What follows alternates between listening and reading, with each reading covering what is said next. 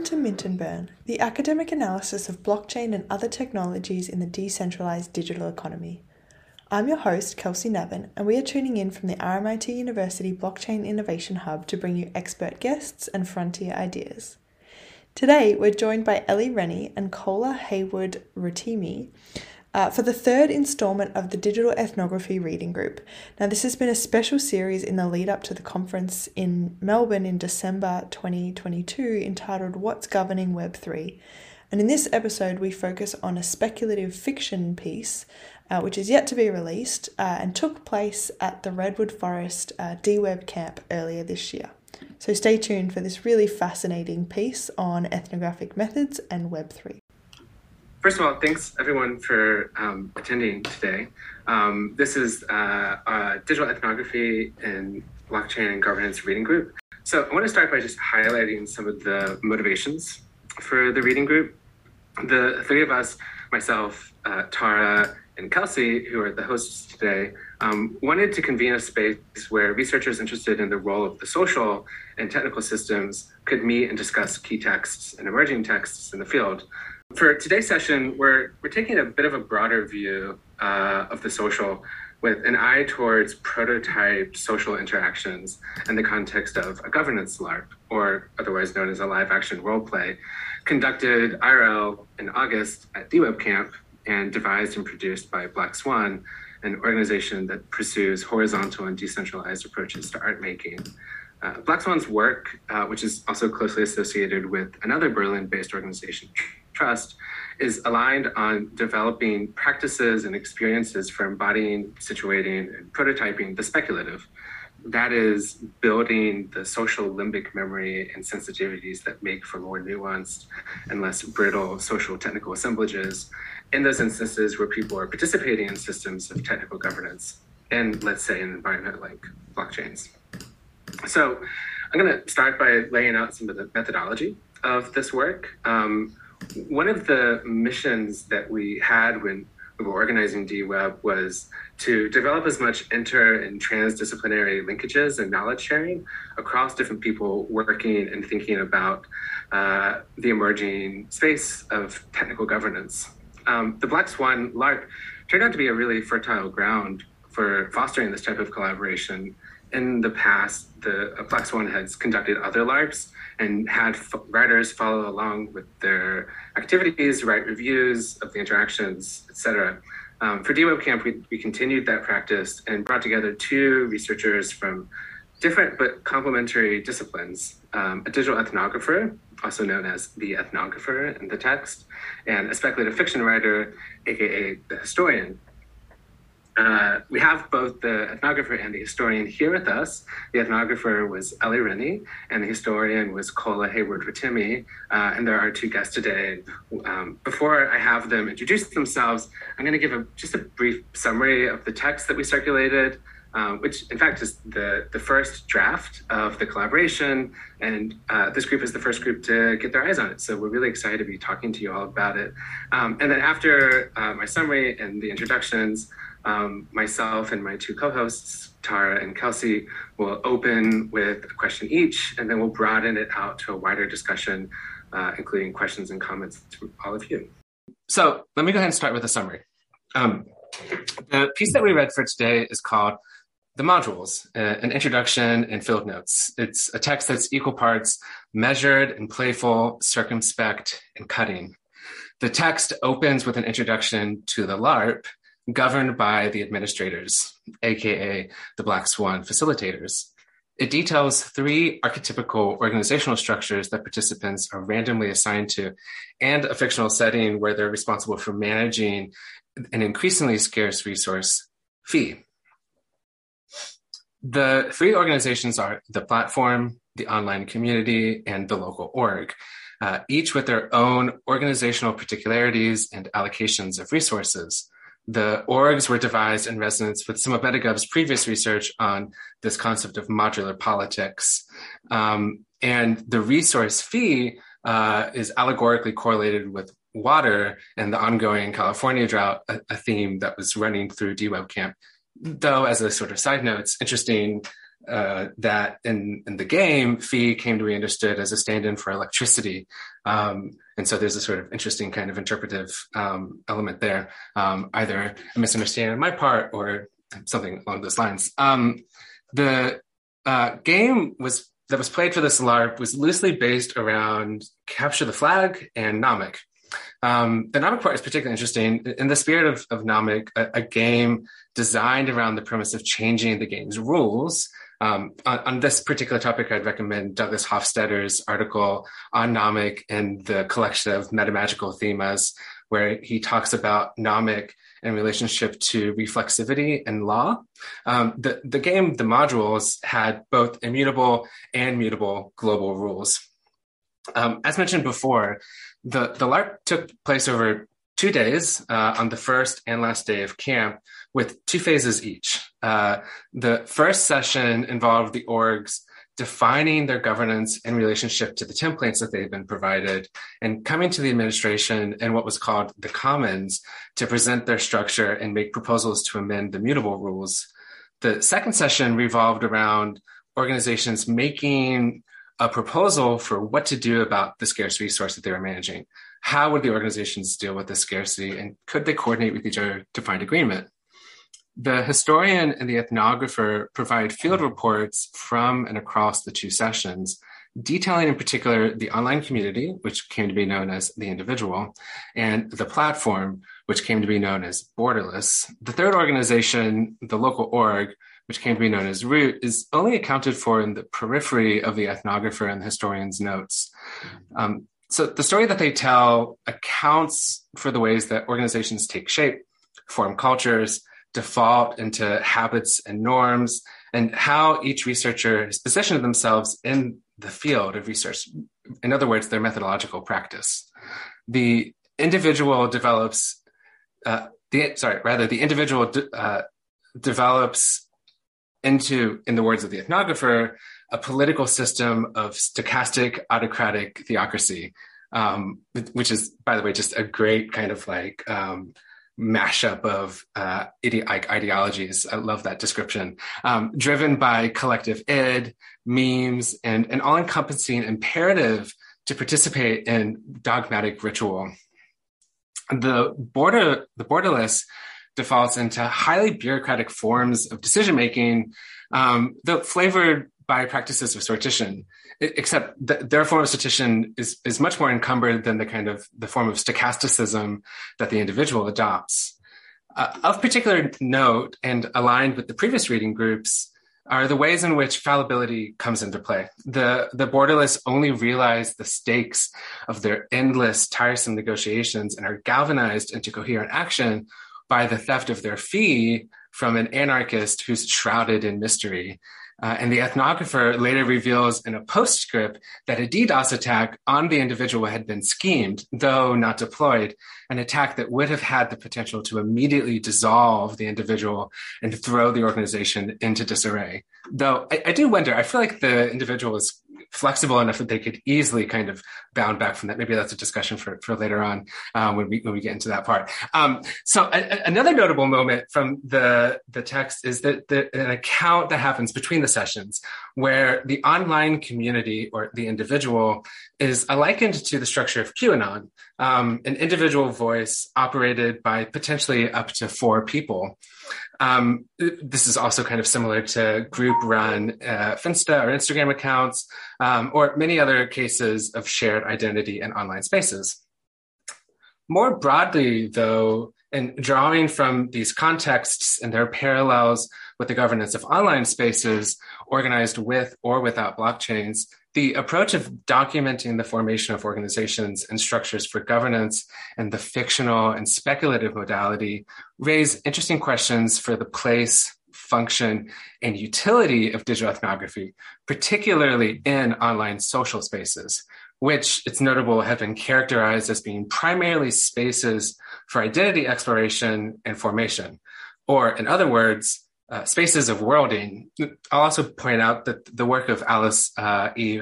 Marwick and danah boyd are illustrative here in terms of this notion of identity exploration and formation in online social spaces. So, as a result of this collaboration, when we approached Ellie about joining us for today's session, she suggested we focus on the topic of what she's calling speculative ethnography, a type of synthesis or acknowledgement of the blurred boundaries between these two disciplinary practices and their application in digital and online spaces. And so, to, to get us started here, um, I'm going to invite um, Ellie and Kola to introduce themselves in turn, um, give a brief uh, account of their background, and also kind of their uh, a brief account of their experience in the LARP. But uh, I'm also curious to kind of get the conversation going. If they could each give a little bit of an account for how their view of their discipline, their their research practice, has been shaped by each other's backgrounds. In other words, to kind of give like a, a little bit of a taste for like what their conception of speculative ethnography is. And then we'll follow on to questions from the three of us and then open up more broadly. So I'll pass to Ellie and then we'll pass to Kola and then we'll go from there. Thanks, Cent. Um, so I'm a professor at RMIT University uh, in the Digital Ethnography Research Center and the RMIT Blockchain Innovation Hub. Uh, so I, yeah, I don't typically take a speculative fiction approach in my work deliberately, although of course there's always a um, the question in one's head when you're doing ethnography about uh, how real is what you're doing or writing, um, or how representative of what occurred is the work that you're doing. Uh, for this one, um, I think it's worth saying at the outset that we were all LARPing. So I was LARPing as an ethnographer and uh, was LARPing as a historian. And for me, what was really interesting about, about that experience was that it called into question, made me see and question the posturing that we do as ethnographers. Uh, and the, and I think Kola's, um, contribution in the piece because we sh- I should say I wrote my sections first and then he came in afterwards and, and wrote his that was the process um, he he really played with and took on board something which was deliberate on my part, which was the kind of distance of the ethnographer and the, um, uh, I suppose, almost the arrogance of the ethnographer in their relationship to this other uh, community or world. Um, so yeah, I mean, I, I might leave it there because I think there's some things we can get stuck into, but that's um, that that's pretty much how I saw it unfolding as an intro. Awesome. Yeah. Um, yeah. Thank you, Cent, for introducing us. Um, but yeah, I'm Nicola. I'm a PhD student at Stanford University in the Modern Thought and Literature PhD program, and I'm also a speculative fiction writer. Um, I think Ellie t- touched on something that I'm pretty excited to talk about in regards to this LARP, mainly the the sort of the the process of larping while also trying to like the, character that you're playing is also supposed to have a sort of critical distance involved.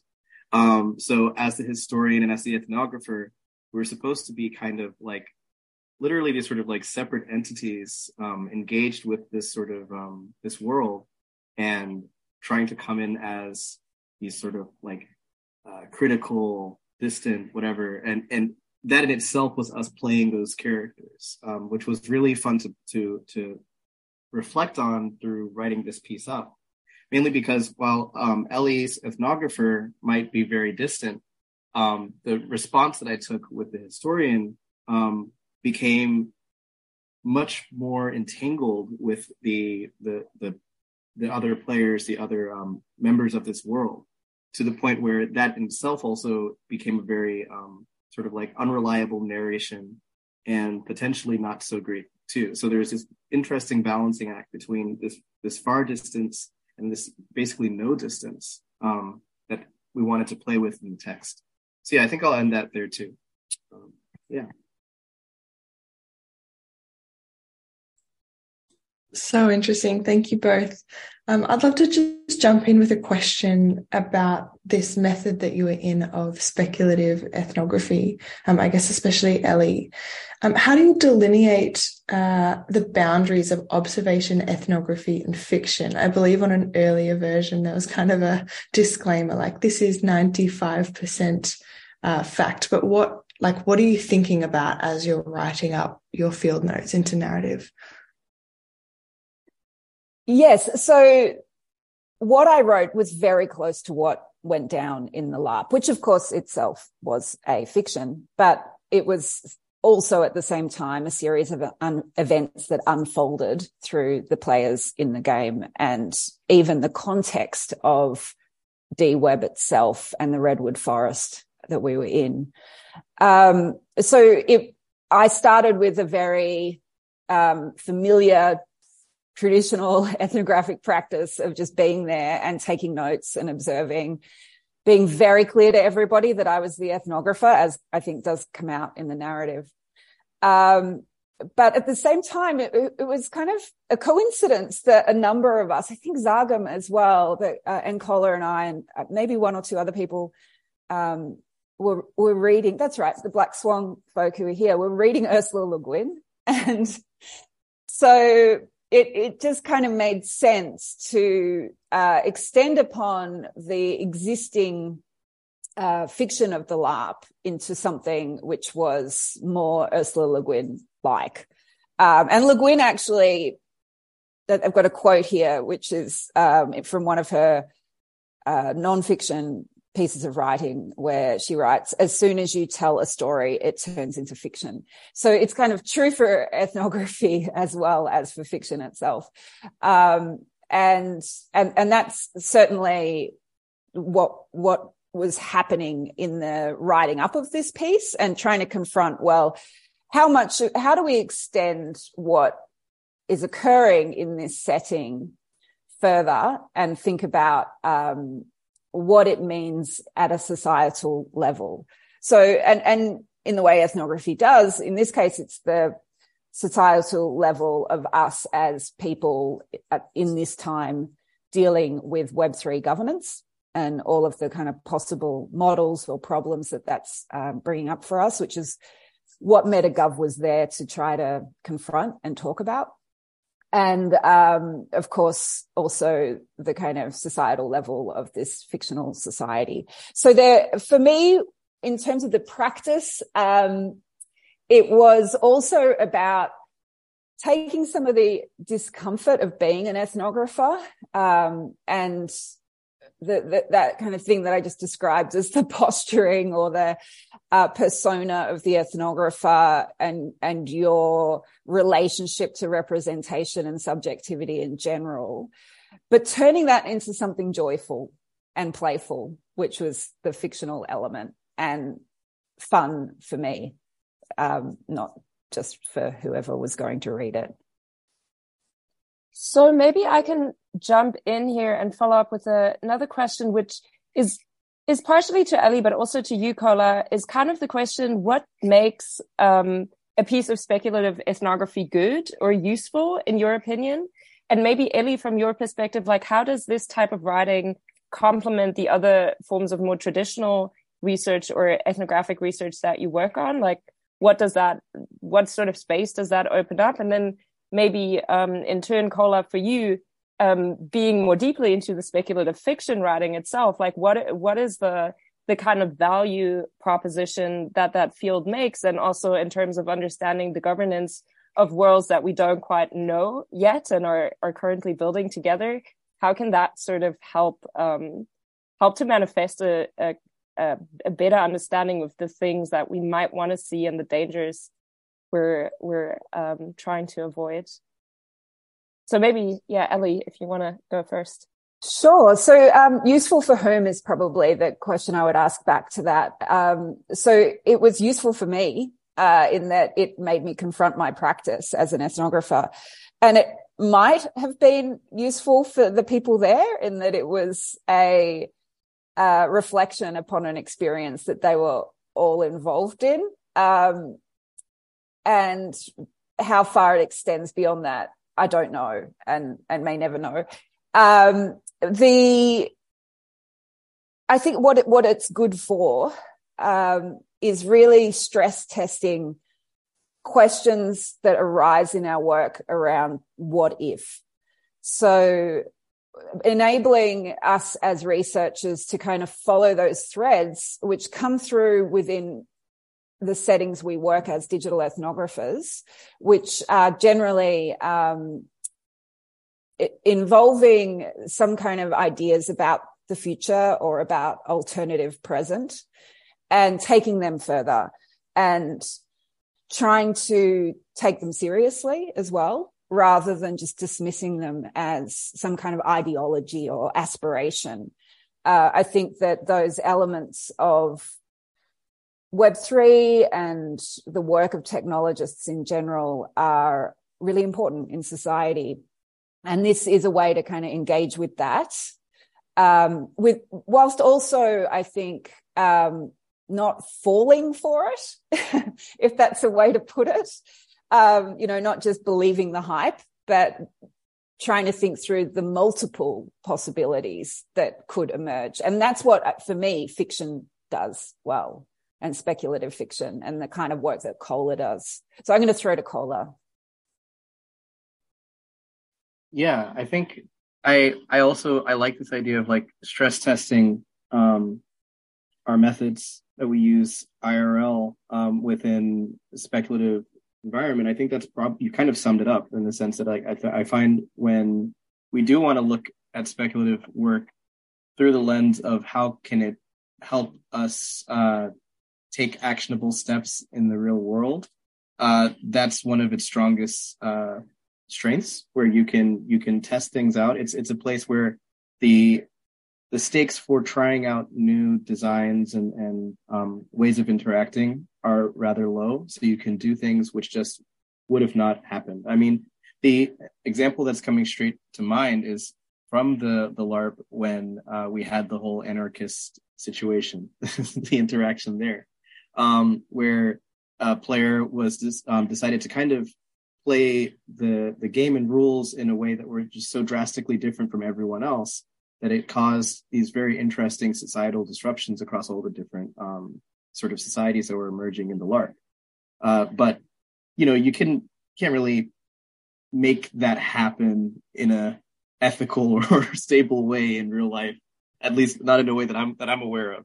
You know, so it, it allows for that sort of um, that sort of freedom to to play around with things, and that leads into the fiction as well. You know, the the work that we wrote up in response to the LARP uh, further extrapolates from what occurred, um, but allows us to bring in different uh, interpretations in terms of how the players engaged with each other, um, even the the material environment which they found themselves in, um, how the societies relate to those environments, these different things. So I think what I always say, like the the big plus with speculative fiction and what kind of dis- distinguishes it from non-speculative fiction um, is just that with non-speculative fiction, you have to uh, you, you tend to relate different aspects of whatever environment or world you're describing um, in ways that have to be pretty consistent with what we understand the real world to be as well.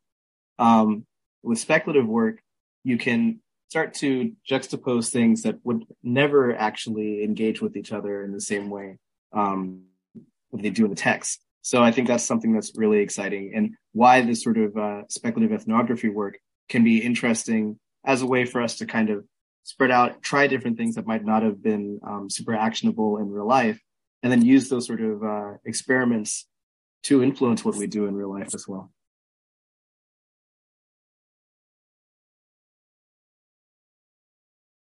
Alexia, did you have a question you wanted to ask? I do have a question. So, um, I guess one of the things that I'm kind of trying to feel through is how both of you oriented towards this the the terrain or the moral terrain of of the game or or the role playing. So obviously, as I was reading through it, it was it's the rules of the game permit a whole range of behaviors that are both positive and um, you know forms of violence. And and so the implications are that as you move through through that environment those things can occur to you.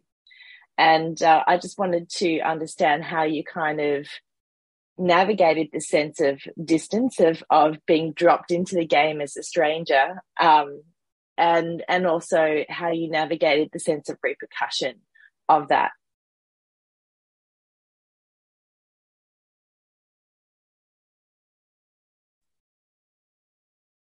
oh, I was going to say, Kola, you go first, but okay. Um, it was a, it was an interesting experience. Uh, but of course, I think, you know, we weren't the only others in the game. Um, Laura and Callum's roles as the administrators were there almost as a kind of anchoring point that I felt we attached ourselves to. We kind of aligned ourselves with the, this kind of outside agency right from the start. And we're having little side conversations with them and all of that. And the, I think that the funniest thing, um, because nothing really felt like it was ever going to verge on violence, chaos, absolutely, and and that that did happen, not, but not really violence. But was the funniest thing was just the attempts by the groups to um, get us to join their little cult, uh, particularly the individual. Um, but I think the others would have possibly tried those tactics too um, at, at various points. So it was not so much a um, a violence, but uh, our, our, relationship to the chaos and how we navigated that, which I think was was super interesting. And and there were always these side players, people coming in in and out of the game, like Zagam, who I called the software engineer, who we basically recruited as a spy at one point. um, so it, for us, the the interesting thing about, and I think this is what we're trying to play with in the piece was the way that this really broke the boundaries of the game and took over the camp itself. And the writing and the observation was an opportunity to reflect on that and, and this kind of idea of, um, of, of groups trying to recruit and influence an entire setting, which is what really occurred. Yeah, um, there. I think the really interesting part about how we would engage with the rest of the players, um, also in relation to the like the administrators, you know, Laura and, and Callum, like was how, um, yeah. So we would we would kind of imply the sort of this closeness with the administration, mainly because we were trying to have this sort of distance from what everybody else was doing. But I think even in how we approach that, that resulted in different ways that the groups uh, related to each of us. So I know that like because I was um in, when I was playing the role of the historian, I would continually like probe the different groups and ask them sort of questions um and be like rather like physically present with them. Like I would sit down with them and you know listen to their conversations, uh, provide a comment here and there, ask for clarification when they're talking about things, which kind of shocked them into remembering that I was there. Um, but after a bit of time, that made it so that they kind of incorporated me as a character who was like literally present with them, you know, um, and working not necessarily alongside them, but very much a, a, a member of this world that is also kind of moving around in a way that's like on the same sort of level as them, um, which is something I tried to reflect in the piece through how the historian was very quick to kind of fall into the local patterns of the groups that he was engaged with.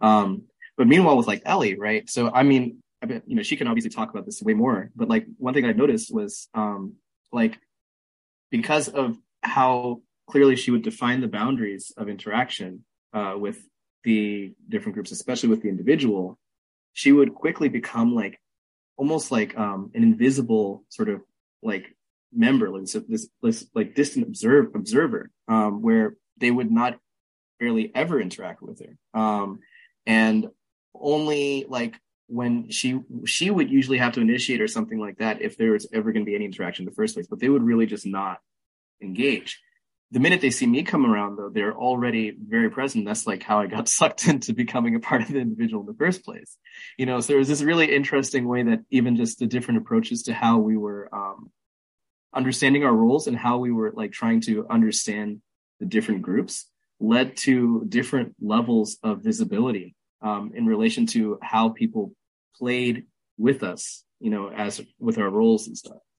And I think that that echoes what occurs when you're trying to research through ethnographic approaches online communities as well or the, the practice of digital ethnography. And particularly in the web3 area as you would know alexia you know that kind of the the the idea of how involved are you in this particular group or um, are you aligned with one group over another and um, the extent to which you need to be part of it or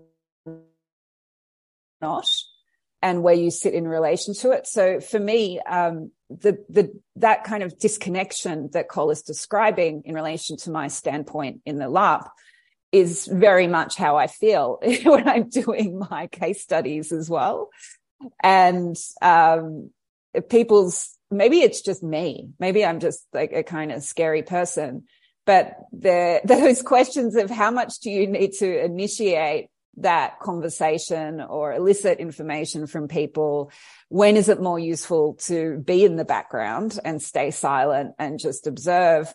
And what kind of demands do they make of you in, in terms of giving back? And of course, in the Web3 area, there's quite a lot of um, demands among DAOs in particular for a kind of constant um, feedback and responsiveness from researchers, but you also need to rein that in and say, no, I'm not ready, or I'm still observing, or I'm trying to figure out what this all means. And, um, and, and so kind of, I suppose for me, the, um, the recruitment that goes on often in Web3 research is that, uh, that, that kind of constant appetite and hunger for something that they think of as ethnography but which we might think of as differently and and how you kind of toe that line it's a really tricky thing to do. And yeah i'm also just a scary person. I would very much disagree with that. Um, but i did have a question or something that came because you're touching on this point like something that came through for me in the text um Kola that you wrote at some point was almost that you felt like you'd sacrificed yourself to go on the inside and then by you know doing that you enabled ellie to also i don't know join the signal um have some of these like core insights and like more interactions i guess then also like spurred from from from your side so i wanted to ask more generally about web3 research and being an ethnographer and observing from the outside but working in a team right? So the way that i understood what you guys did is you're a duo and one part goes really becomes a member of a cult um, the individual and the other uh, is is constantly observing that that group evolving. How valuable was that experience? Um, how hard did it make it for you both to write up more a story together from afar? Um, and is that maybe actually a, a way to approach some of these more difficult and weird from the outside looking research environments by having a co-pilot that is very much engaged and does not need to maintain the the the academic sort of distance? Like what's the value there and the learning um a hundred percent i i mean it it's kind of interesting Kola and i were much more collaborative in the fields than what we actually wrote. I mean, it comes across as though there was some kind of di- distance or hostility there, which, which is absolutely not the case. Um, we were always, uh, you know, having little side conversations and laughing at the whole experience throughout the process. um, but the, but I think you make a, a great point there, which is the, the usefulness of collaboration. And, um, and I think I think it is extremely useful to have that dynamic and um and and to to have someone else's perspective which just amplifies that point that we can only really see the world through our point of view or our own interpretation and by bringing in that that juxtaposition of someone else's interpretation you get a more interesting picture in the end and hopefully a more accurate one too. So I would absolutely encourage that collaboration with other people who are more embedded in a thing. Um, and yeah, but I'm curious to hear Kola's thoughts on that too. Yeah, I think that that was super fun. I mean, I'm, I'm glad you also helped to clarify that because yeah, there's there is actually no beef between me and Ellie. we're actually you we're, it was actually a really great time um collaborating and and really like working through it in in real time. We would go like and like kind of go off to the side, be like, okay, what just happened, and then try to like understand, and then come back. You know, like there was there was definitely a lot of really great moments like that. Um, I think one of the cool things about you know again this is one of the exciting things about doing this uh this sort of this fictional retelling of it is bringing in aspects uh like even like so so i mean we did a lot of expansion on the literal physical environment but also like even just these interpersonal dynamics that don't actually play out but provide a way to kind of look at the contrast between how we approach this same sort of task you know so like allowing for that you know like we already mentioned the um the ethnographer taking that more distant approach and then the historian kind of just diving straight into it um the surface level incompatibility of that being a driving force to how I decided to characterize the historian's um, sort of um, dynamic with the ethnographer. That was a big part of that. But also, like, beyond that surface level of like, oh, you know, we're not like engaging with each other really well, it's obviously allowing them both a couple like you know affordances right you know like where the ethnographer can now engage directly with the individual's information because of what you know the historian helped to sort of provide through being subsumed into the signal and all of that sort of stuff um so it's like i i think that actually reflects a lot of sort of my um opinions on this. I think that you know having a, a varied like team working on this sort of ethnographic uh, research uh, with online, real online communities where people have varying levels of engagement with the community and, and varying levels of familiarity would be probably a really great way to go about it, you know, because uh, that sort of varying uh, sort of familiarity with all that sort of stuff will actually allow you to um,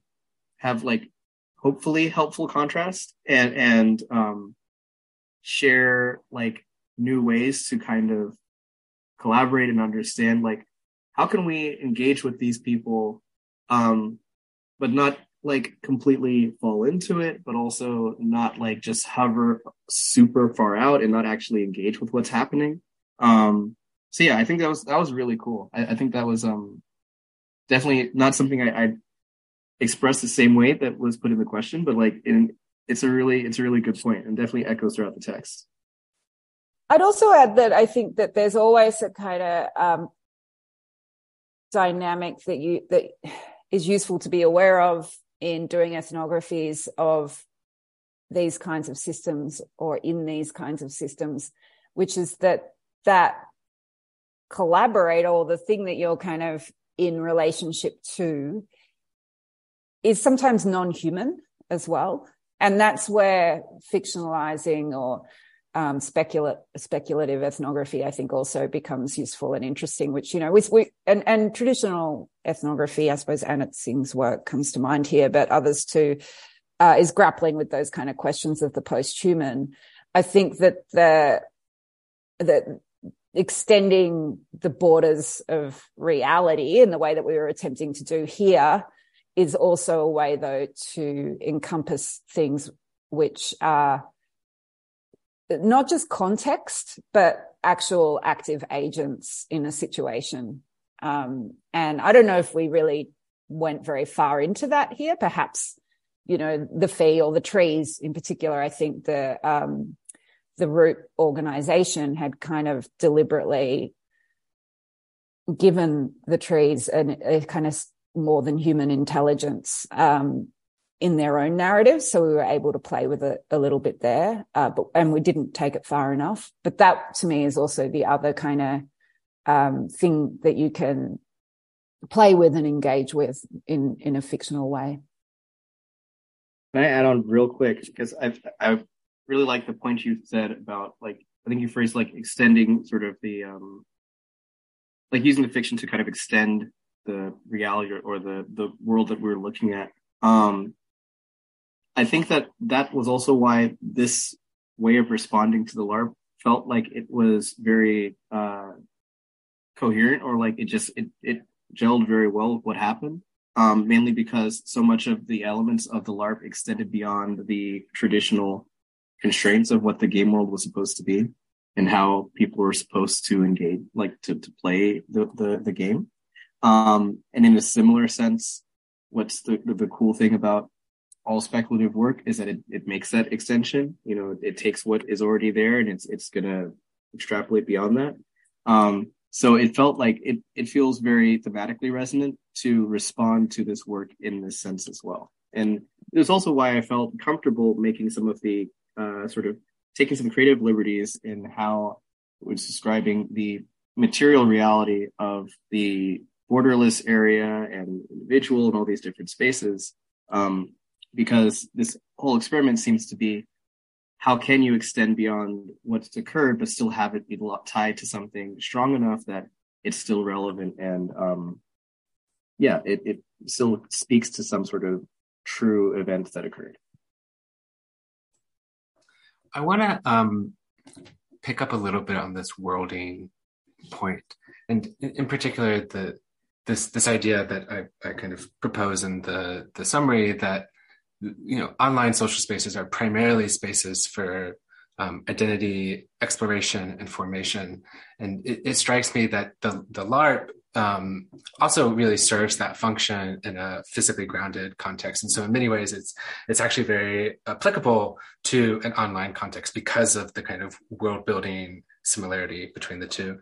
Um, and th- there was this there was this moment from the text that really stood out to me where um, there's a proposal that the that the individual attempts to pass, which is actually just uh, a version of a proposal that Borderless uh, was going to try to put through, but with this like added addendum that like there must be like this ritual that accompanies it at all times.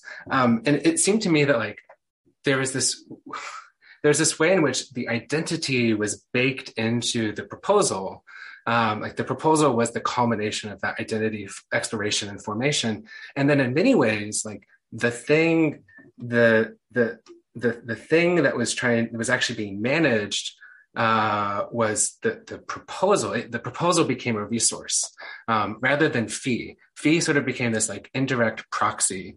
Um, but the real like win state or success state of the game was who could put together a proposal that would kind of, you know, cohere uh, an approach towards the governance of this this scarce resource. And so I'm I'm just curious to hear a little bit about like you know because there, there's parallels here with like improvement proposals, requests for comments that are very common in um, Ethereum, other blockchains, and also just like the, the long history of rough consensus and consent um, and internet governance with requests for comment papers spanning back to uh, IPTCP, et cetera, et cetera. Um, like these these proposals become kind of like the condensation or the, the crystallization of this like online identity formation process and they become sort of social Schelling points in some ways which is why we kind of often ascribe them so much significance beyond just the technical implementation.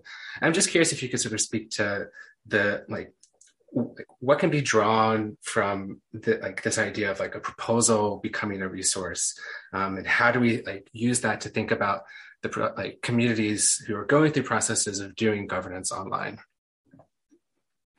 that's such an interesting point, Cent. And it, it's one that I feel I'm actively trying to grapple with and engage with in the Validator Commons case study with MetaGov as well, uh, which is all about how do people respond to these pro- governance proposals that are put forward uh, in, in context of proof of stake uh, with on-chain governance occurring.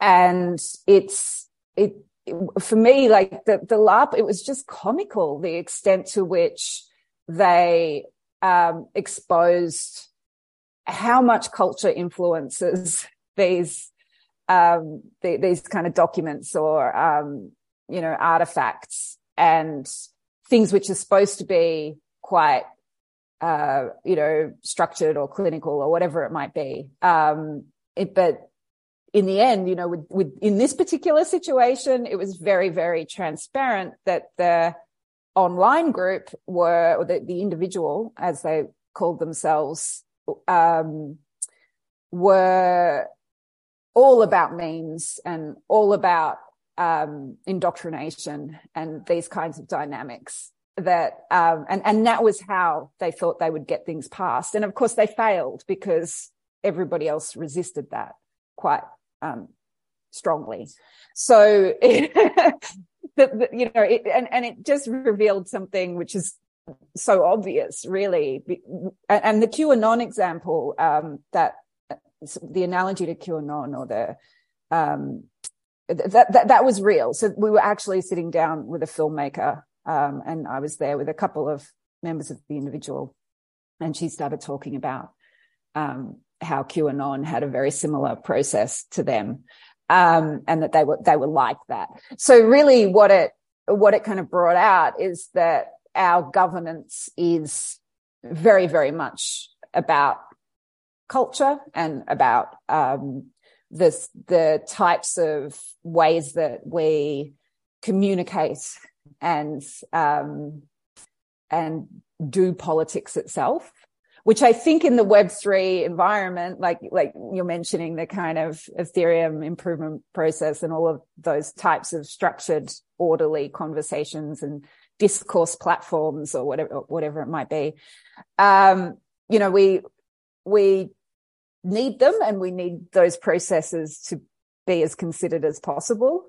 But it's also very clear when you're an ethnographer that there's a lot more going on in them and that they, um, that, yeah, I think, I think it's not so much about what you're trying to solve for here, but more just understanding where people are coming from and the extent to which that is influencing the kinds of proposals they put forward or how they engage in them. And the most obvious example right now being um, the, the, the Cosmos um, re- the rejection of of the Cosmos uh, hub proposal um, very very outrightly and in a very contested form. Um, and um, I heard from one of one person who was quite involved with it all that the um, Korean community, for instance, had a very particular view and and everyone was taken by surprise in the same way that a lot of Americans were taken by surprise around Trump, you know, that, that there was just this whole group of people who were able to vote who saw the situation very differently and were doing so in non-English language forums and the rest of it. And, and, and that's really, I think what we're kind of grappling with in the Web3 context as well is that there are these other national and language um, uh, kind of subgroups within these sovereign states of blockchains that we're not necessarily very upfront about. And maybe that's something that ethnography can be good for revealing and dealing with.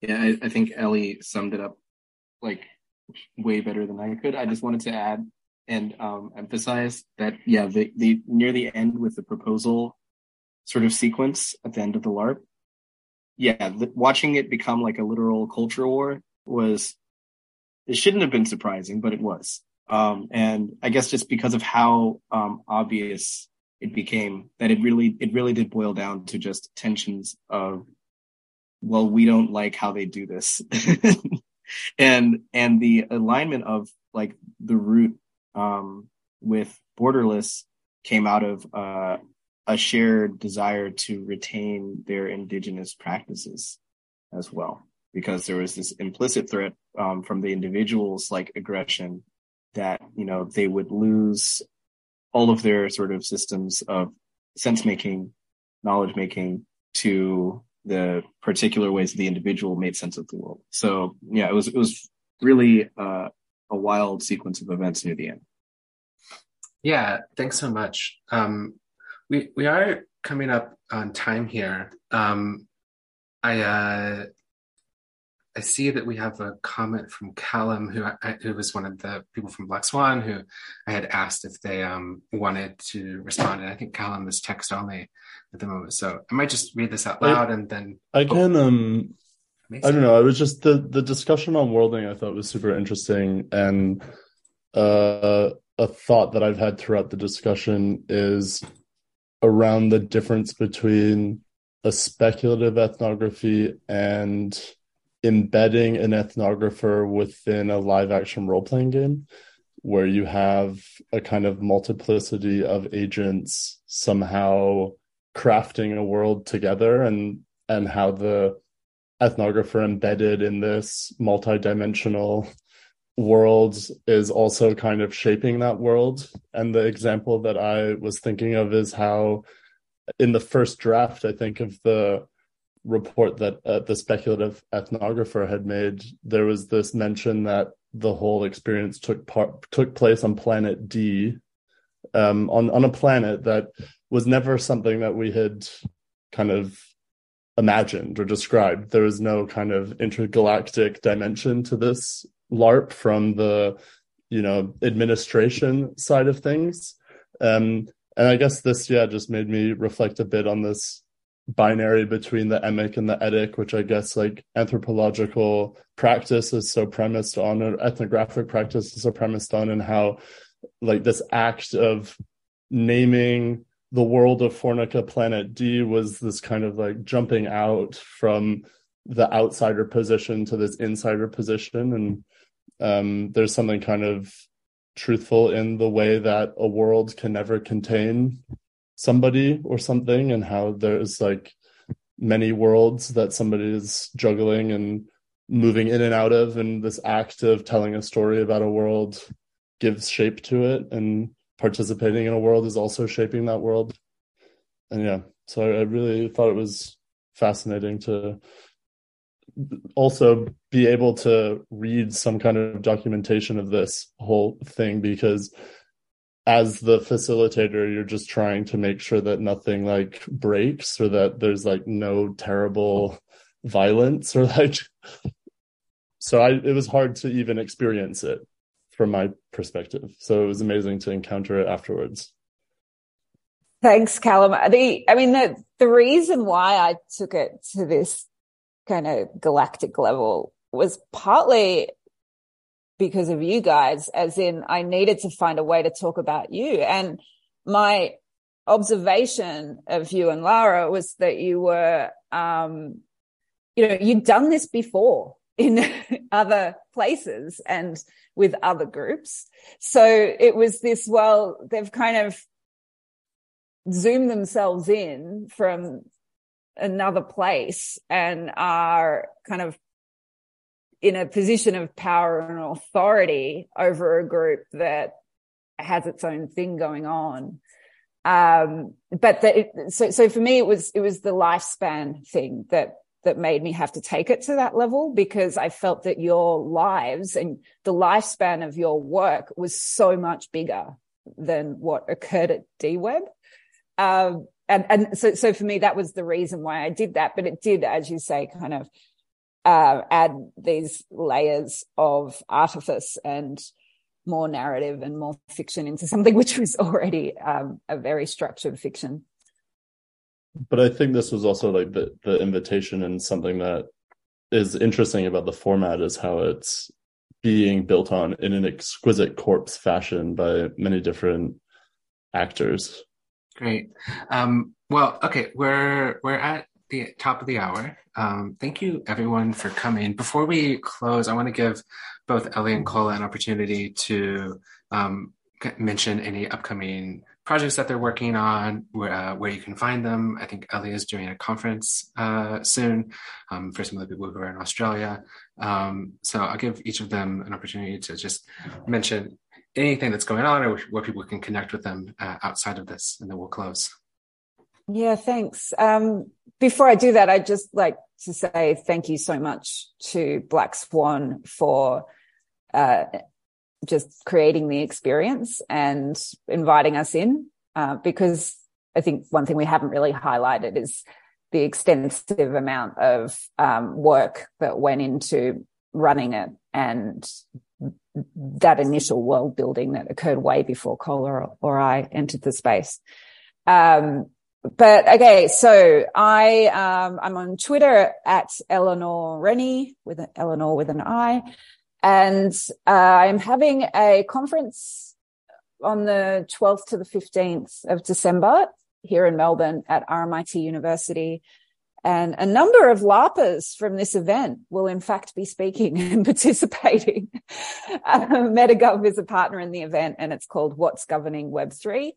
And you can see the details at admscentre.org.au forward slash web3. Yes, um, want to echo what Ellie said. This is, could not have happened at all without um, Callum and Laura and the amazing work they already did with uh, this project. So thank you both for allowing us in and sharing the sort of experimental space with us. Um, so for me, um, also on Twitter, uh, Kola HR, so K O L A H R. Um, I have a couple things going on, but they're nothing that I can share publicly yet. So just follow me there and hopefully you'll see some things pop up soon. Um, but yes, thank you again. I think, um, all of you, all of y'all for hosting us here for this, for this talk. This is really amazing. Thank you so much to our guests and participants in the Digital Ethnography and Blockchain Governance Reading Group, and thank you for joining us for this episode of Mint and Burn. You can check out the show notes, including links to further research, at rmitblockchain.io.